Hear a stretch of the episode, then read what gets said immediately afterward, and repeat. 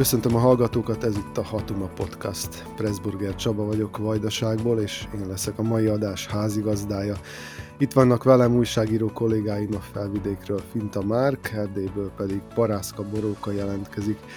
Velük fogom megbeszélni már 88. alkalommal azokat az ügyeket, amelyek a határon túli magyarokat is közvetlenül vagy áttételesen érintik.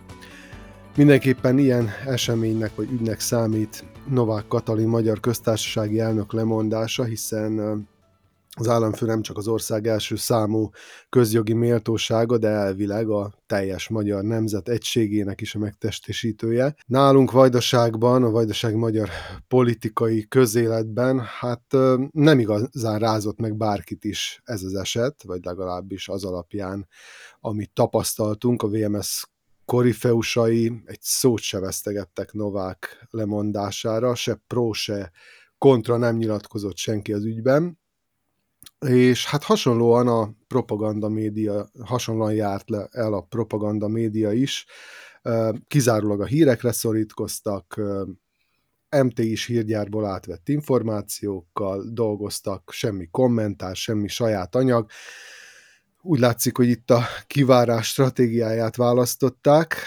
nálunk, és sodródunk az árral, aztán lesz, ami lesz. Kíváncsi volnék, hogy ez általános jelensége nálatok mi volt a helyzet felvidéken, Erdélyben, Márk? Hát nálunk nagyon hasonló volt a helyzet.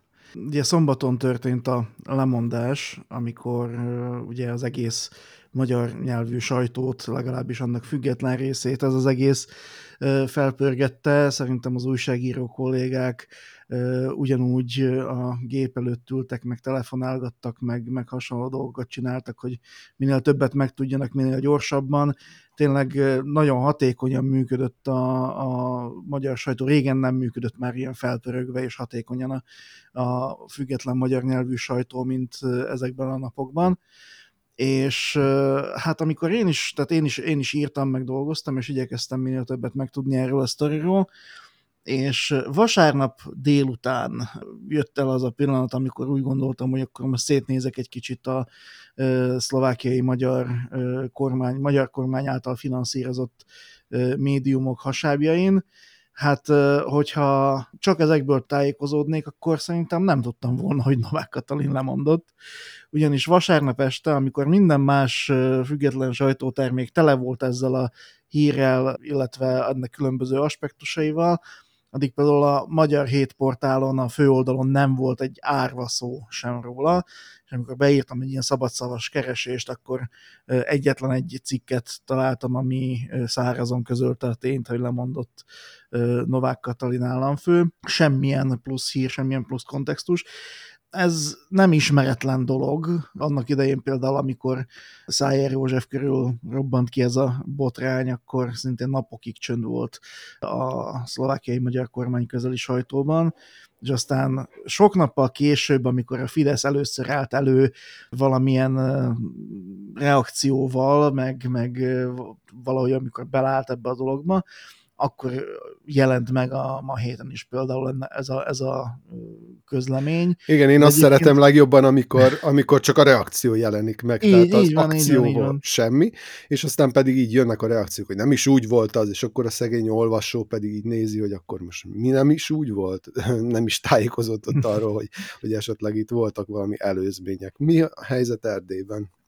Erdélyben egy kicsit más a gyermekfekvése, Politikai téren teljes a csend és a hírzárlat. Aktív vezető pozícióban lévő politikus gyakorlatilag nem beszélt erről a dologról, vagy ha, ha beszélt is, akkor, akkor napokkal az események után a lehető legminimálisabban. Viszont az erdélyi közösségi média az nagyon aktív, az embereket megrendítette az, ami történik, és, és nyíltan és, és nagyon különös módon reagáltak rá két okból szerintem. Az egyik az, hogy Novák Katalin rendszeresen járt Erdélybe, amikor csak tehette, idejött nyaralni, telelni, vakációzni, csíksomjói búcsúra, tehát hogy ő, ő kiemelten fontosnak tartotta az erdélyi kapcsolatokat, és az emberek megszerették, és elhitték, és elfogadták, hogy a mi, a mi elnökünk. Tehát most ugye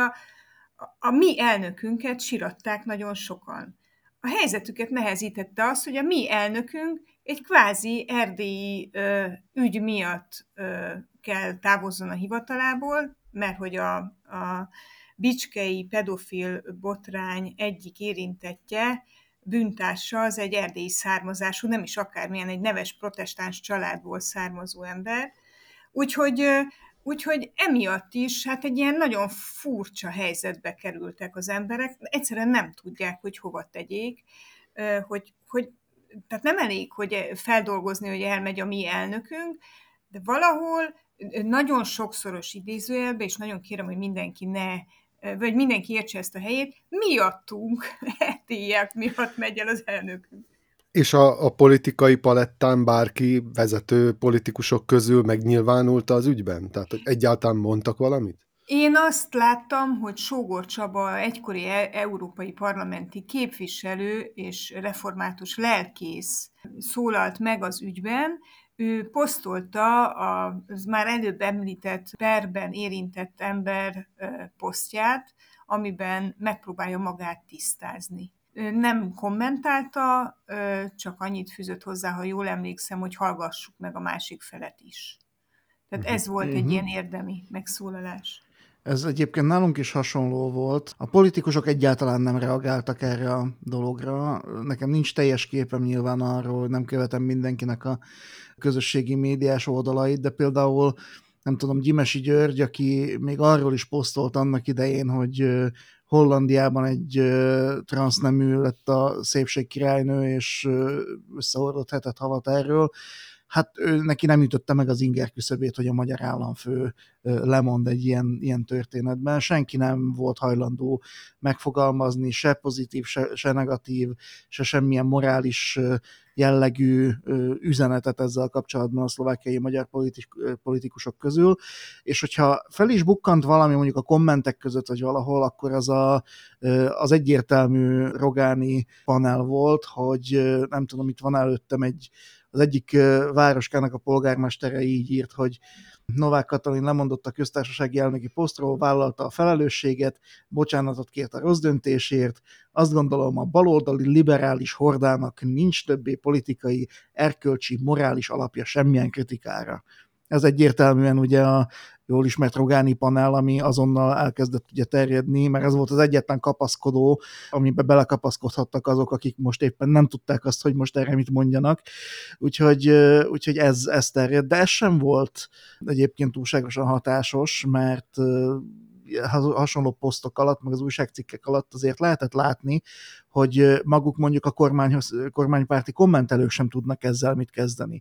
Hogy hova tudják, nem tudták hova eltenni ezt a, a saját világnézetükben, meg ugye ismételten felmerült a kognitív diszonancia és hasonló dolgok, amikről elég sokat szoktunk beszélni ezekben az adásokban, de így működött a dolog. Tehát tényleg nem volt kapaszkodó, nem, nem, tudtak, nem tudtak mit visszhangozni, üresek maradtak a visszhangkamrák.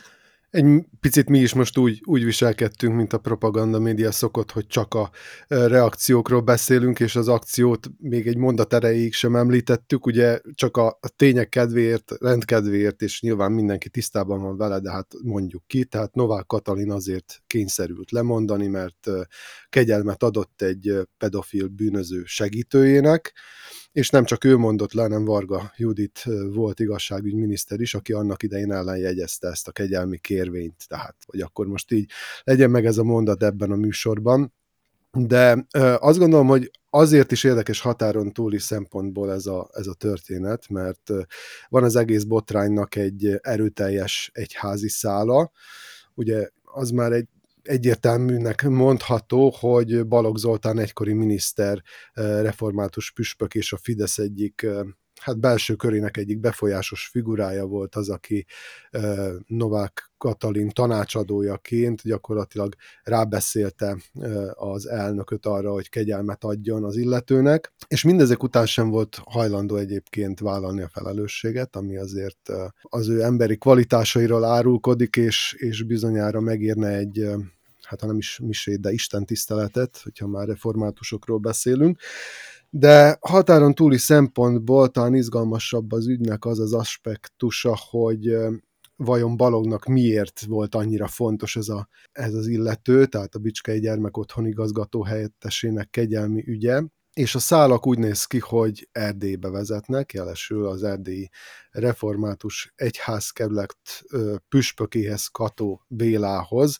Boróka, mit lehet ebben a pillanatban tudni erről a történetszáról, tehát az erdélyi református egyházkerület érintettségéről?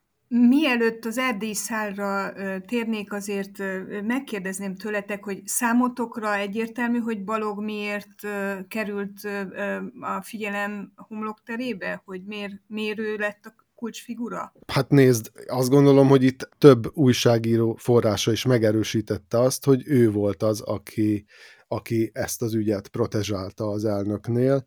Úgyhogy ez merült föl, és igazából ő ezt nem is tagadta, csak megpróbálta egy kicsit mismásolni a dolgot. Tehát nyilván, hogyha nem ő lett volna az, aki itt ebben főszerepet játszott, akkor kategorikusan visszautasítja, úgy, ahogy más tanácsadók is mondták, hogy ő hozzájuk el sem jutott ez az ügy. Balog ilyet nem mondott.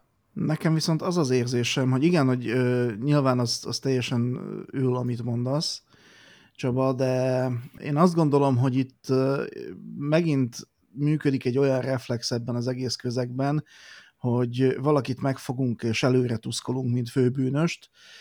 Én nem gondolom, hogy Balogh Zoltán egyedül lenne felelős ezekért a dolgokért a háttérben. Szerintem őt, őt most egy kicsit így előtérbe helyezték, mint egy ilyen, hogy is mondjam, kilövésre már alkalmas politikust, mert az a mondjuk így kapcsolatrendszer, meg az a háló, ami emögött akár meg is bújhat, én nem gondolom, hogy az egy ember körül összpontosulna. Szerintem ez egy, ez, egy, ez egy jóval szélesebb valami, és a felelősség is ilyen szempontból egy kicsit talán szélesebben oszlik el. Ezt onnan gondolom, hogy Balog egy olyan gócpontja volt, amikor elkezdték az újságírók feldolgozni ezt az egész sztorit, aki ilyen kézenfekvő embernek tűnt, és hát nyilvánvalóan sokan kaptak sok helyről tippeket Balogh Zoltánnal kapcsolatban.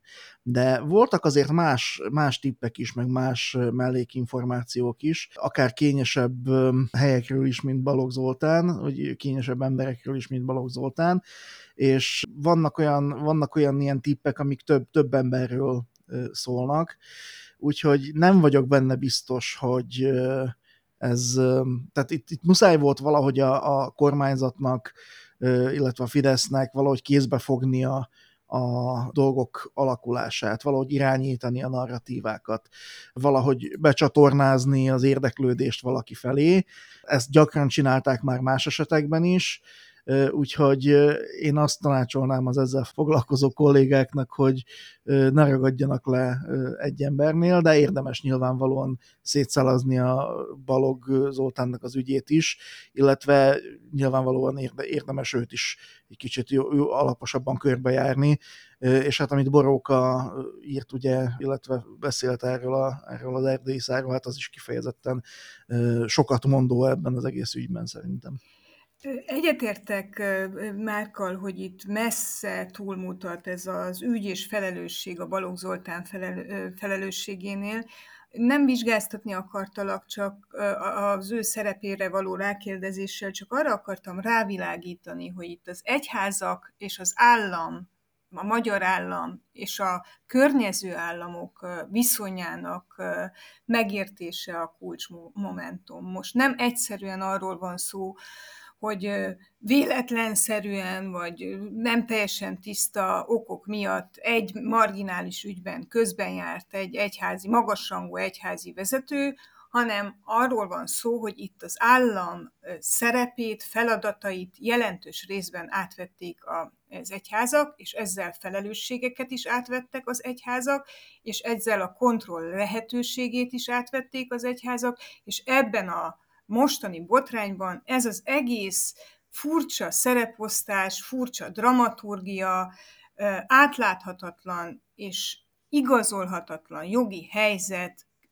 látszik megomlani. És ezért vált kulcsfigurává Balogh Zoltán, és ezért kulcsfigura most a határon túli egyházak vezetése, elsősorban az erdélyi magyar egyházak vezetése, elsősorban a protestáns református egyházvezetés, de hangsúlyoznám, hogy nem csak az erdélyi református egyházkerületről van szó, hanem az összes e, határon túli egyházról. Miért? Azért, mert ezek az egyházak átvettek a politikai érdekképviselettől nagyon sok szerepet, közösségszervező szerepet, de elsősorban pénzosztó szerepet. Nem olyan rég vették ezt át, a NER működésének az első négy éve után, valamikor 2014 körül. Előtte is privilegizált helyzetben voltak az úgynevezett történelmi egyházak, ha még emlékeztek erre a sokszor emlegetett fogalomra, de nem voltak olyan privilegizált helyzetben, mint 2014-15 után. Ekkor találta ki a NER azt, hogy megosztja a határon túli közösségeknek szánt pénzalapokat,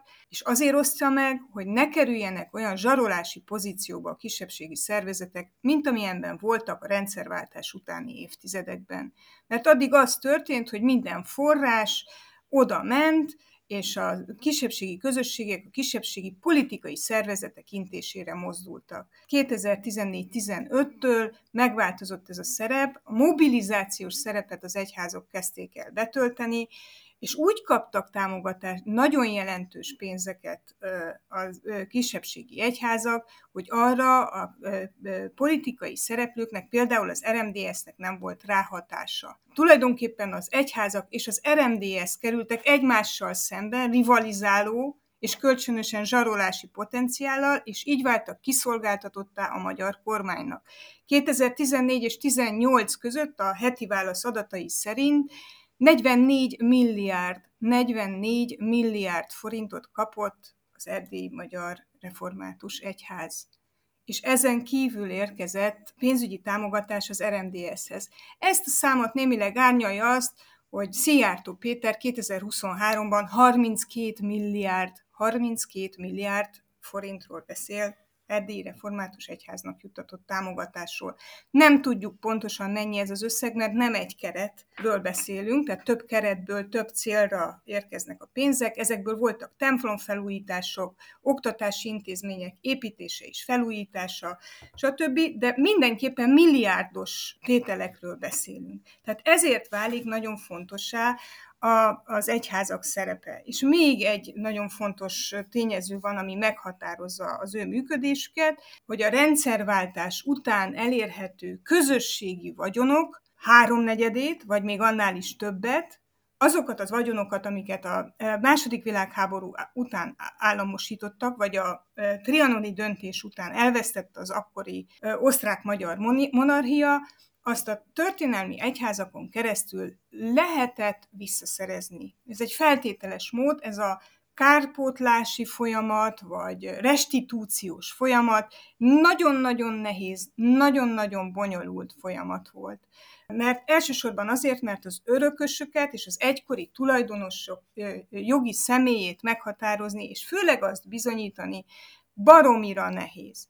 De ez, ez a folyamat elindult, vannak 20-25 éve tartó perek, és nagyon sok egyházi ingatlant, területet visszaszereztek. Az az ember, aki most érintett a pedofil, bicskei pedofil ügyben, én úgy fogalmaztam, hogy az a, az erdélyi kárpótlási perek és folyamatok epicentrumából származik. Háromszék Kovászna megyéből, és abból a faluból, ahol visszaszolgáltatták a nagyon nagy értékű Mikes kastélyt, és ahol több ezer hektár, több ezer hektár erdős terület és mezős és mezőgazdasági terület visszaszolgáltatása volt a cél.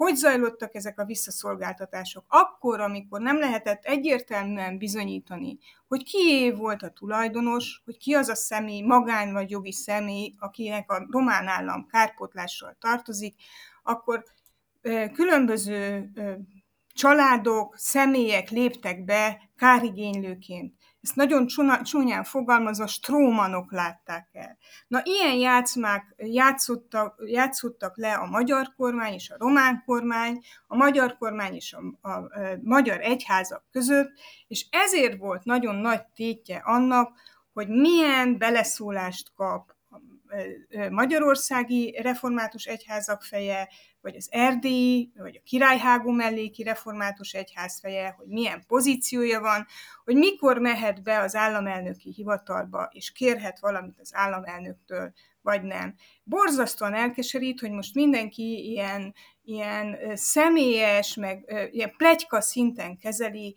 hogy milyen viszony volt Balog Zoltán és Novák Katalin között. Nem személyi kérdés. Balogh Zoltán testesített meg egy olyan hatalmat, amivel gyakorlatilag bármit lehetett kérni. És ne, sokszor beszéltem, bocsássatok meg, itt még egy dolog változott ahhoz képest, ahogy 14 évvel ezelőtt a NER hatalomra lépett. Ez alatt a 14 év alatt az egyházak nagyon, a legutóbbi felmérés óta nagyon sok hívet elvesztettek. Nagyon nagy a bizalomvesztés az, e, az egyházakban. Annak idején azért kezdték el ezeket az egyházakat támogatni politikailag, mert bíztak abban, hogy szavazót hoznak a választásokra. Ma már ezt az egyházak nem tudják garantálni. Ez a másik dolog, ami megváltozott drámaian. Ha jól értem, akkor az állításod az az, hogy a NER-be egy párhuzamos módon be vannak kötve a, a határon túli egyházak, tehát hogy úgymond az RMDS-nek nincs teljes körű hatalma ö, az erdélyi magyarság felett a NER szempontjából, hanem ö, bizonyos csatornákat közvetlenül a magyar kormányzat a, a az úgynevezett történelmi egyházakkal tart fenn. Tehát, hogy ez, ez jelenleg a helyzet Erdélyben.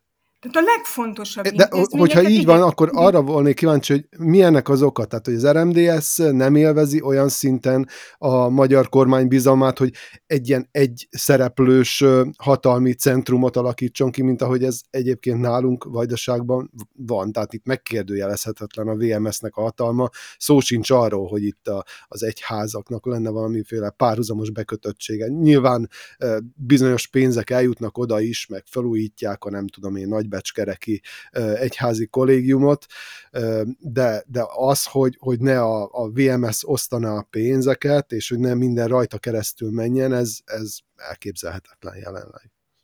Hát egyrészt az RMDS nem indul bizalmi pozícióból, mert Markó Béla a sötét árnyéka rávetül erre a viszonyra, az RMDS és a magyar kormány mindenkori viszonyára, hiszen Markó Béla kifejezetten Fidesz kritikus és Orbán kritikus politikusként működött, és amíg ő volt az RMDS elnöke, addig nem kerülhetett kiszolgáltatott viszonyba az RMDS. Na jó, de azt mondod, hogy 2015-től változtak meg, akkor már hát hol volt Markó Béla? Hát bizony kellett öt év, 5 év, 2010 és 2015 között Kelemen Hunor és Orbán Viktor között sem volt felhőtlen a kapcsolat. Tehát Kelemen Hunor több mint 5 évet, majdnem 10 évet dolgozott azon, hogy elmondhassa, hogy ő Mark, Orbán Viktor bizalmas embere. És a jelek arra mutatnak, hogy ez a bizalom nem feltétlen és nem töretlen. Ez, az egy, ez a személyes és a kisebb, kisebbik oka annak, hogy, hogy az RMDS monopóliumát nem engedte érvénye, politikai monopóliumát nem engedte érvényesíteni a mindenkori Orbán kormány. De a nagyobbik ok az, hogy az RMDS-nek nincs vagyona és nincs tőkéje. A református egyháznak az egyházi visszaszolgáltatási perek miatt potenciális vagyona van, olyan intézmények vannak a kezébe, hát visszakapták majdnem az összes oktatási intézményt. A Szapiencia Erdélyi Magyar Tudomány Egyetem is olyan alapítványban révén működik, amelyben a döntő szó az református egyházi. Tehát ami oktatáson keresztül eljutható, eljuttatható az erdélyi magyarokhoz, az, az nagyobb részben a református, kisebb részben a katolikus egyházon keresztül érhető el. Márk, mi a helyzet? Felvidéken mennyire szorosak ezek a kötelékek, és egyáltalán mekkora a politikai beágyazott adottsága az egyházaknak.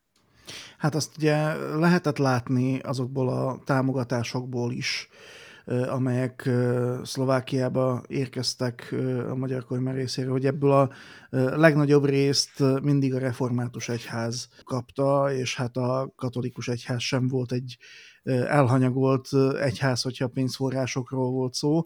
Nálunk talán egy kicsit olyan hibrid ez a rendszer. Arra gondolok, hogy nálunk én azt gondolom, hogy a, a, az egyházaknak nincs olyan befolyása és nincs olyan beágyazódottsága a társadalom szövetében, mint mondjuk Erdélyben, de nagyobb a, a befolyása, mint mondjuk a Vajdaságban. Tehát itt azért a, az egyház valamilyen módon stratégiai partner volt. Számomra úgy tűnt, hogy ezek a dolgok szinte kizárólag Balogh Zoltánon keresztül valósultak meg. Ő volt a fő kapcsolattartó, a fő arca ezeknek a dolgoknak. Amellett, hogy természetesen ugye a Nemzetpolitikai Államtitkárság is besegített neki Potárpi Árpád Jánossal, meg a különböző államtitkárokkal, akik jöttek-mentek olykor, de az egyházi része ennek a dolognak az mindig egy kicsit inkább a balogi körökhöz tartozott. Ez akkor változott meg egy kicsit, amikor Balogh Zoltán már nem volt emberminiszter, ugye, és politikailag egy kicsit a háttérbe szorult, de ettől függetlenül is ő volt az az ember, aki, aki köré azt gondolom, hogy ez a dolog nagy részben összpontosult, és hát ami az egyházak társadalmi beágyazódottságát illeti, ugye nyilvánvalóan ez, ez, ez nagyon sok helyen jelentős, és nagyon fontos közösségszervező szerepe van az egyházaknak, de én úgy látom, hogy itt, itt talán katolikus egyháznak, mint hogyha egy kicsit azért nagyobb befolyása lenne, illetve a katolikus egyház köré azért jobban szerveződnének a, a hívek, viszont a politikai megnyilvánulásokban inkább talán a, a reformátusok erősebbek, illetve az ilyen világi dolgoknak a, a hangsúlyozásában. Hát a fene tudja, nehéz ezt, nehéz ezt felmérni. Igazából mindkét, mindkét egy, egyház kapcsán foglalkoztam különböző megszólalásokkal, ügyekkel. Viszont pénzt egyértelműen a, a reformátusok kapnak többet, és ami ezen keresztül ugye megvalósul a, az egyházi iskola, illetve óvoda építések, illetve rekonstrukciók, meg meg hasonló dolgok, azok, az is inkább a reformátusokhoz köthető nálunk. Ennél fogva is érdekes egyébként az, hogy, hogy mennyire nem volt reakció tulajdonképpen semmire, ami Balogh Zoltán körül történt a napokban, de talán nem, nem olyan meglepő látva azt, hogy itt tulajdonképpen egy nagyon hosszan létező és kicsit megcsontosodott kapcsolat és hatalmi és viszonyrendszer borult fel tulajdonképpen egyik napról a másikra. Én két ö, dologról szeretném, ha nem feledkeznénk meg. Az egyik a, az a hallgatás természete. Hogy ö, kirobbant ez a botrány, és amivel ezt a műsort kezdtük, hogy ö, kirobbant ez a botrány Magyarországon, Eleinte megpróbálta Novák Katalin elhallgatni itt a magyarázatokat, aztán elment Dohába, tehát hogy na- nagyon úgy nézett ki, hogy itt megúszásra játszik az elnöki hivatal, aztán gyorsan lemondott, aztán gyorsan lemondott Varga Judit volt igazságügyminiszter, ezt a propaganda média kihasználta, és azt mondta, hogy lám, a kormány erők politikusai vállalják a következményeket, holott nem, napokig próbálták megúszni azt. Aztán most Balogh Zoltán meggyőzte a zsinatot, hogy érdemes neki bizalmat szavazni. Rá néhány órára előálltak a református egyház püspökei, vezető emberei, és közölték, hogy ezt azért nem lehet megúszni, meg nem lehet kiegyezni, meg hitvallási pillanat van, ahogy ezt így a protestánsok szokták emlegetni, tehát hogy itt, itt van egy ilyen kibeszélés Magyarországon. Ezzel szemben, ahogy mondjátok ti is, meg ahogy látjuk itt Erdélyben, egy ilyen szisztematikus, módszertani, politikailag elhatározott és makacsul fel, ö, ö, fenntartott hallgatás van, ami azért roppantul kínos, mert a Novák Katalin ugye rendszeresen járt ide, minden Romániába tett látogatása után diplomáciai botrány volt, és minden romániai látogatásakor mellette voltak az RMDS politikusai, ahol csak tehették, exponálták magukat, és mellettük voltak az egyházi vezetők, ideértve Kató Bélát, egy erdélyi református egyházkerület püspökét, aki ugyanabból a visszaszolgáltatási epicentrumból van kezdte a lelkészi pályafutását, ahol a Bicskei per érintettje Kónya Endre származik. 17 kilométerre attól a falutól volt Kató Béla majdnem 20 évig lelkész, ahol Kónya Endre presbiterként dolgozó édesapja élt, és ahol Kónya Endre is megkezdte a pályáját. Tehát lehetetlen, hogy ne legyenek ezek az emberek kapcsolatban, lehetetlen, hogy Kató Béla ne tudott volna erről az ügyről, ne állt volna a kapcsolatban Balogh Zoltánnal, és mégis szisztematikus módszertani meghatározott hallgatás van, és az erdélyi magyar sajtó sem, és nem tudom, nézzünk most egy kicsit a saját körünkre, mit láttok a sajtóban, a kisebbségi sajtóban, nem feszegetik a felelősségét. Megkérdezték, hogy hogy mi, mi a felelősség, hogy ő járt-e valóban közben a, a protestáns, presbiteri családból származó bűnös felmentésért, és azt mondta, hogy nem is ismeri ezt az embert, holott erre nem volt módja, hogy ne ismerje. És az erdélyi magyar sajtó ezt nem feszegeti. Nem kérdez rá. Nem kérdez rá, nem kapott utasítást. Én azt gondolom, hogy itt arról, a, arról szól ez a történet, hogy már a kezdet-kezdetén ugye azt mondod, hogy meg, megúszásra játszottak. Hát igen, addig még nem voltak erről mérések, nem voltak adatok arra vonatkozóan, hogy mi a közvéleménynek az álláspontja egy ilyen ügyben. Tehát, hogyha azt mérték volna, hogy ezt Novák Katalin meg tudja úszni, akkor nem lett volna belőle lemondás. És Balogh Zoltánnál már szerintem egy kicsit más a helyzet. Ő egy picit elhitte magáról, hogy önjáró is tud lenni, és ez az egész szíjáték, amit, amiben belekezdett, ez inkább erről szól, mint sem arról, hogy azt mérték volna a NER, NER művek, hogy itt Balogh Zoltánt nem kell eltávolítani a jelenlegi egyházi pozíciójából sem és, és az, hogy, az, hogy határon túl erről nincs semmilyen beszéd, hát egyszerűen mondom, tehát hiányzik az utasítás, hiányzik egy olyan központi sugallat, hogy most ezt egyáltalán hogy kellene kommunikálni, és akkor ugye nem, ne szólj szám, nem fáj fejem alapján igyekszik megúszásra játszani, és egészen addig, amíg itt nem lesz valaki, aki megmondja, hogy most mit kellene lépni, hogyan kellene kommentálni, addig, addig erre nem is kell számítani, hogy a határon túli magyar újságok majd ezzel a témával foglalkoznak. Én azért azt mondanám, hogy ne, ne becsüljük le magunkat ennyire. Tehát azt látjuk a, a Novák Katalinhoz való ragaszkodás, kimondott vállalt ragaszkodásban, hogy ennek a közösségnek igénye van a magyar köztársasági elnökhöz való viszonyra, a rávaló figyelemre, hogy a mi elnökünk legyen. Ez, en, és ez valahol valamilyen formában, vitatható, hogy milyen formában, de ennek van valamilyen legitim alapja. alapja. És akkor, amikor történik valami a mi köztársasági elnökünkkel, akkor úgy teszünk, mintha ehhez nekünk nem lenne semmi közünk, ehhez nem ke- ebben nem kellene a saját kisebbségi vagy egyházi vezetőinknek megszólalni, ne adj Isten felelősséget vállalni, mint hogyha nem hivatkoztunk volna az erdélyi magyar református egyházi javakra, egyházi kapcsolatokra, közösségi szerepre az elmúlt évtizedekben, akkor, amikor ide pénzt kellett lehozni, és pénzt kellett kapni. Most pedig ebben a helyzetben csend van, és én attól tartok, hogy nagyon sok minden fog változni a NER-ben, tényleg nagyon sok minden, Viszont a kisebbségi közösségekben minden marad ugyanúgy, és ugyanazok a szereplők, ugyanazokkal az érvekkel, ugyanazzal a fellépéssel fognak megjelenni, mint ami ehhez a válsághoz következik. Azt szokták mondani, vagy ami ehhez a válsághoz vezetett. Azt szokták mondani, hogy Magyarország a következmények nélküli ország, de valójában nem Magyarország a következmények nélküli ország ebben a helyzetben, hanem a kisebbségi közösségekben nincs morzsája, halvány jelen nem, nem annak, hogy valaki felelősséget vállaljon, de egyáltalán, hogy felmerüljön sajtóban, vagy egyházi zsinatban, vagy bárhol, hogy felmerüljön a felelősség kérdése.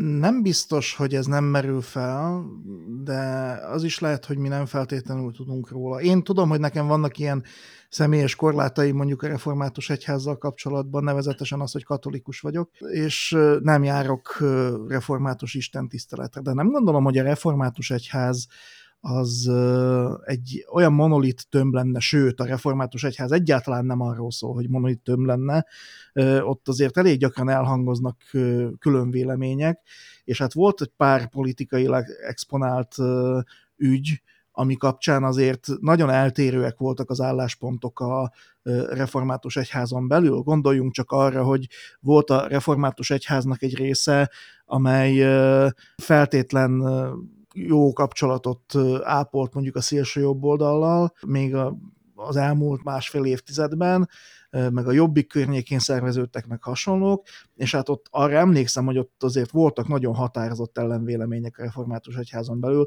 azokkal az egyházi személyekkel kapcsolatban, akik politikai pártoknak csináltak különböző reklámot. Még akkor is, hogyha ennek olyan nagyon különösebb következménye talán nem volt, de ettől függetlenül vélemények elhangoztak.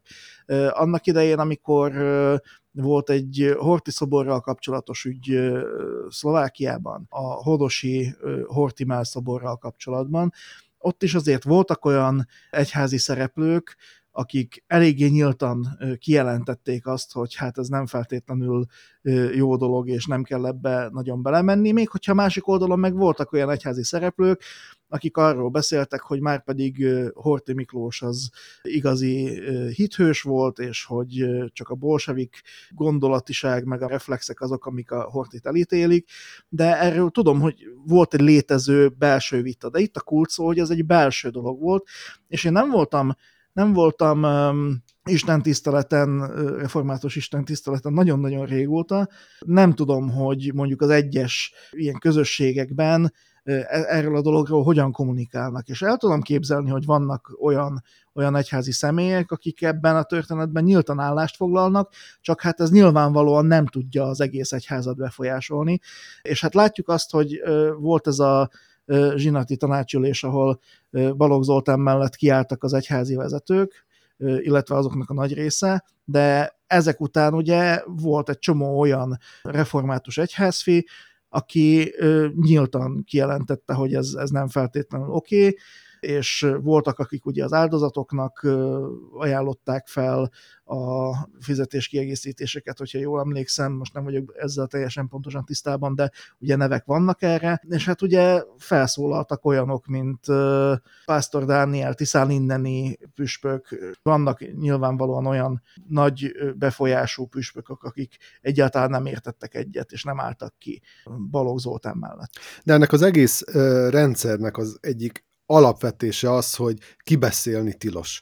Tehát még bent lehet, hogy megvitatnak dolgokat, és ezek nem is jutnak el aztán a nyilvánosságig, esetleg, hogyha valaki szivárogtat. De olyan, hogy valaki kiálljon, és elmondja, hogy hát én bizony nem értettem egyet azzal a döntéssel, de hát mivel benne vagyok a rendszerben, ezért elfogadom, hogy a többség igen, és, és, és, és így kell, hogy működjön valójában egy demokratikus rendszer. De itt erről szó sincs, és hogyha valaki kiugrik ebből, hogyha valaki kibeszél, kiáll a nyilvános nyilvánosság elé is valami egészen más dolgokat mond, vagy olyasmiket mond, amit addig csak belül mondott el, a saját állítása szerint, akkor, akkor egy teljes felfordulás van, és ez egyik érdekes mellékszála ennek a történetnek éppen Magyar Péter őszintességi rohama, ugye ő volt Varga Judit férje korábban, tehát volt férjéről beszélünk, aki, aki egyébként a NER rendszerének egyik egy ilyen középfigurája, tehát nem egy kulcsfigura, és nem is a, a legfontosabb emberek egyike, de minden esetre nagyon sok mindent átlátott, és, és nagyon érdekes most őt hallgatni, mert tényleg úgy beszél, mint egy mint egy ellenzéki politikus, vagy mint egy olyan publicista, aki egyáltalán nem próbálja használni azokat a, azokat a kifejezéseket, vagy azokat a ilyen új neres mindenféle szólamokat, amelyeket szoktunk hallani a nemzeti oligarchiáról, vagy a nem tudom, nemzeti tőkés osztályról pontosabban, ugye ezt így mondják szépen. Hát ő, ő nem finomkodik most, és és sokan úgy keretezik ezt az ő, kiállását, vagy megjelenését a nyilvánosság előtt, mint egyfajta generáció közti harcot a nerem belül. Most ez vagy így van, van, vagy nem, hát egyelőre nem látjuk a többi fecskét, akik hoznák a, a nyarat, őt látjuk egyedül a médiában szerepelni, és, és egyre viccesebb és harciasabb kijelentéseket tesz, hogy miért csinálja ez megint egy másik kérdés, de beszéljünk egy picit erről a generációs ügyről. Tehát engem az érdekelne, hogy nálatok a, határon túli politikában, akár Szlovákiában, akár Romániában lezajlott egy ilyen generációváltás, egy teljes körű generációváltás az utóbbi mondjuk egy évtizedben, mióta erről beszél beszélünk, tehát hogy megtörtént-e az, hogy a, a régi öregek félreálltak, és jött egy új generáció, és hogy, hogyha igen, akkor ez mennyire volt zöggenőmentes? De most arra vagy kíváncsi, hogy van-e nekünk Magyar Péterünk, aki... Nem, nem, nem arra vagyok kíváncsi, arra vagyok kíváncsi, hogy így zajlott-e, mert vagy egyáltalán az, hogy, hogy itt valami változás történt, ez generációs ügye. Tehát nálunk, amikor a magyar mozgalom megalakult, és ami a legkomolyabb megrázkodtatása volt a VMS-nek a története során, akkor ez nem egy generációs ügymenet volt. Tehát itt a különböző generációkhoz tartozó politikusok váltak ki ebből a VMS tömbből, és alakítottak meg egy Magyar Mozgalom nevű hát politizáló civil szervezetet, és aztán azzal lett, ami lett, de minden esetre nem generációs alapon történt. A, annak is voltak nagyon érdekes ilyen vonulatai, amikor ö, elkezdtek azok az emberek, akik addig ugye csak legfeljebb belül mondtak bizonyos kritikát, kifelé beszélni, és ez, ez nagyon szórakoztató és, és, és hát friss levegőt hozó dolog volt, de hát nem tartott sokáig. Viszont időközben a VMS-en belül lezajlott egy generációváltás, méghozzá elég csendesen zajlott le. Tehát azok, akiket ilyen eltávolíthatatlan, százféle pozíciót betöltő nagyöregeknek ismertünk, azok így egyik napról a másikra kikoptak a pártból, mindenféle nagyobb ellenállás nélkül. És arra volnék kíváncsi, hogy ez nálatok lezajlott-e, illetve hogy zajlott le, hogyha lezajlott. Hát ha rövid választ akarsz adni, akkor azt tudom mondani, vagy kapni, hogy azt tudom mondani, hogy az RMDS is megtanult TikTokozni, Instagramozni és drónnal felvételeket készíteni, valamint ilyen behomályosítani a politikusok mögötti hátteret, és fókuszálni a legelőnyösebb profilra, meg részletekre. Tehát akkor mondjuk azt, hogy technikailag generációváltás volt, személyi szinten pedig tök mindegy. Tehát azt gondolom, hogy ez nem generációs kérdés. Itt van egy, egy ennél súlyosabb és sötétebb tragédia, amit megélünk. A kettős állampolgárságra szóló szavazás óta a kisebbségi közösségek a magyar ellenség képzés egyik kiemelt alanyává váltak. Vagy rajonganak értük, vagy, vagy pedig a pokolra kívánják a kisebbségi magyarokat, és elviselhetetlen viták vannak. Most, nem most a kegyelmi botrány óta, hanem legalább tavaly óta, mióta a bőjte árvaházak ügye és a bőjte intézetben elkövetett a bicskeivel egyenértékű szexuális erőszak ügye nyilvánosságra került, mely botrányt sikerült úgy eltusolni, hogy tavaly becsületrendel, megismételném, becsületrendel tüntettek ki Novák Katalint, azt a Bőte Csabát, akinek öt hónappal korábban az intézetében 28 év letöltendő börtönbüntetésre büntettek, szexuális erőszaktevőt, ezután a Magyar Köztársasági Elnök Bölte Csabát kitüntette. Na most ezeknek a botrányoknak a közepette a magyar érdekképviseleteknek fel kellene tenni a kérdést, hogy egyrészt hogy látnak minket a magyarországiak, mit látnak belőlünk, és miért van az, hogy a köztörvényes és legsúlyosabb bűncselekmények elkövetői, támogatói, szemtanúi, valamilyen módon érintettjei mind be vannak csatornázva Erdélybe. Mi a fenét, mi ez, amit látunk a szemünk előtt, és mit kezdünk ezzel? Ezt a kérdést régi generáció, vagy új generáció, se, drón, vagy blur, vagy TikTok, senki nem teszi fel. Pedig megnéznék egy TikTok videót erről.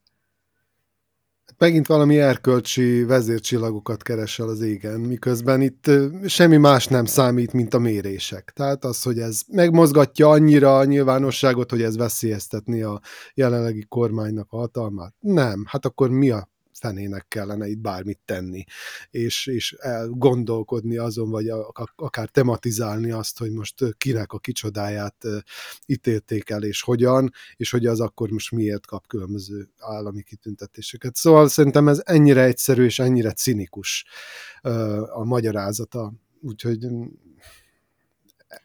Ennyi. De, de, de ti nem érzitek úgy? Vagy nem tudom, én nézem magam körül az erdélyi magyarokat, és figyelem, hogy látom-e az arcokon, hogy ez mindannyiunk bő, bőrére megy a játék. Tehát, hogy itt mindannyiunkra ráég egy-egy jelző, most, ha nem sikerül úgy kiállni és megszólalni, ahogy kezdenek kibeszélni a Magyar Református Egyház tagjai, tehát itt, itt kellene legyen valami veszélyérzet, ami nem tudom, eltűnt az elmúlt húsz évben, vagy nem tudom, 30 vagy 70 Trianon óta.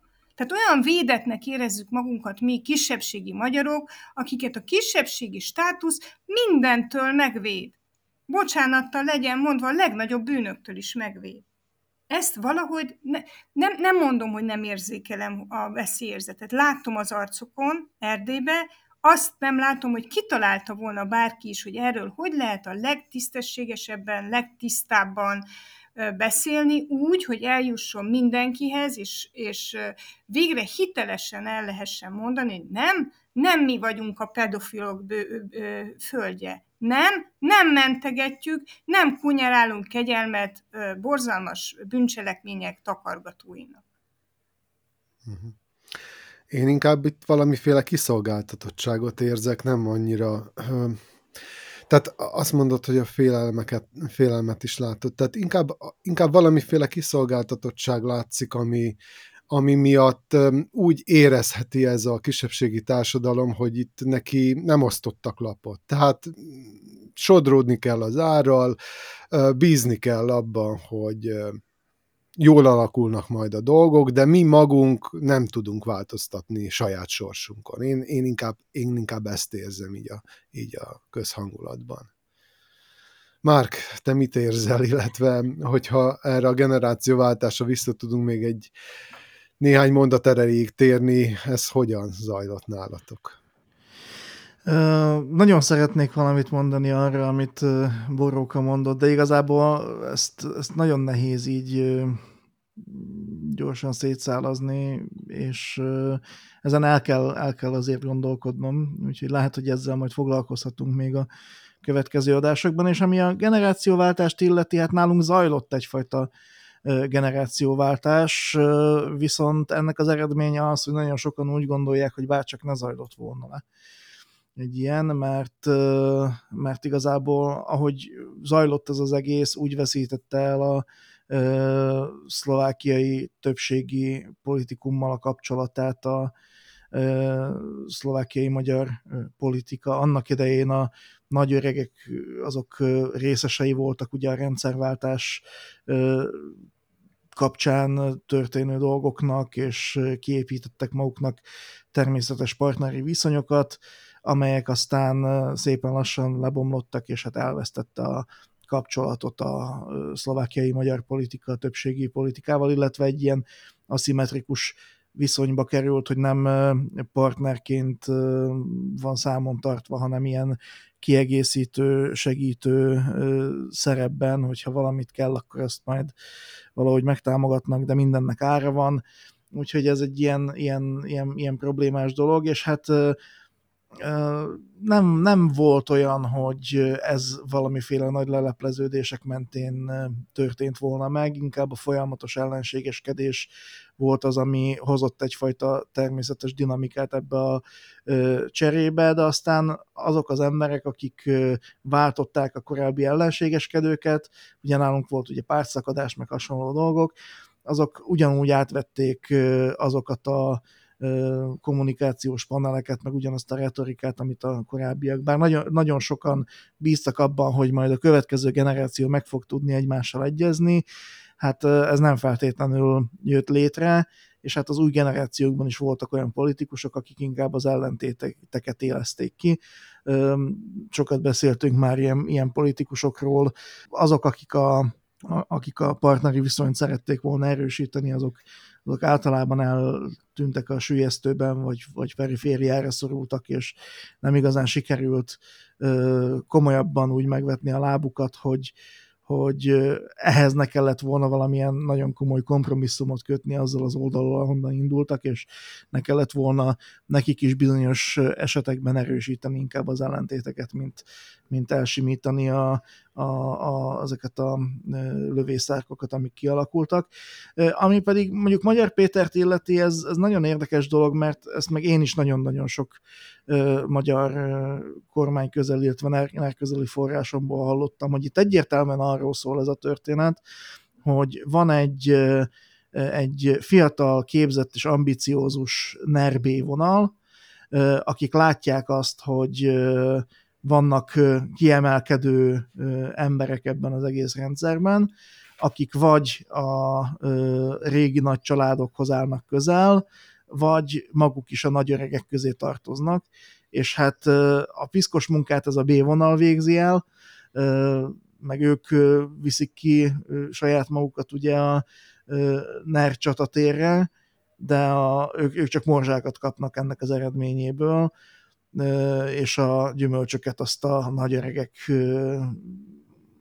nagy öregek aratják le, illetve szedik le, és itt nem csak a nem csak azokról van szó, akik mondjuk a legmagasabb szinteken állnak, hanem mondjuk a régiós vagy helyi ilyen potentátokról, akik már nagyon-nagyon régóta ott vannak ugye a hatalomban, és ez a struktúra ez azért, azért létezik szerintem minden határon túli magyar közösségben is, hogy vannak ilyen helyi erős emberek, akikről nem, nem hallunk olyan sokat, de tudjuk, hogy mennyire be vannak csatornázva a központi hatalomhoz, és hát őket nem nagyon lehet piszkálni. Úgyhogy ilyen szempontból Magyar Péter nagyon szépen rámutatott a, a NER-nek a hálózatára és a természetére. A kérdés az, hogy mire, mire megy ezzel, mert hogy egy emberként nem fogja ezt megváltoztatni, az is teljesen biztos.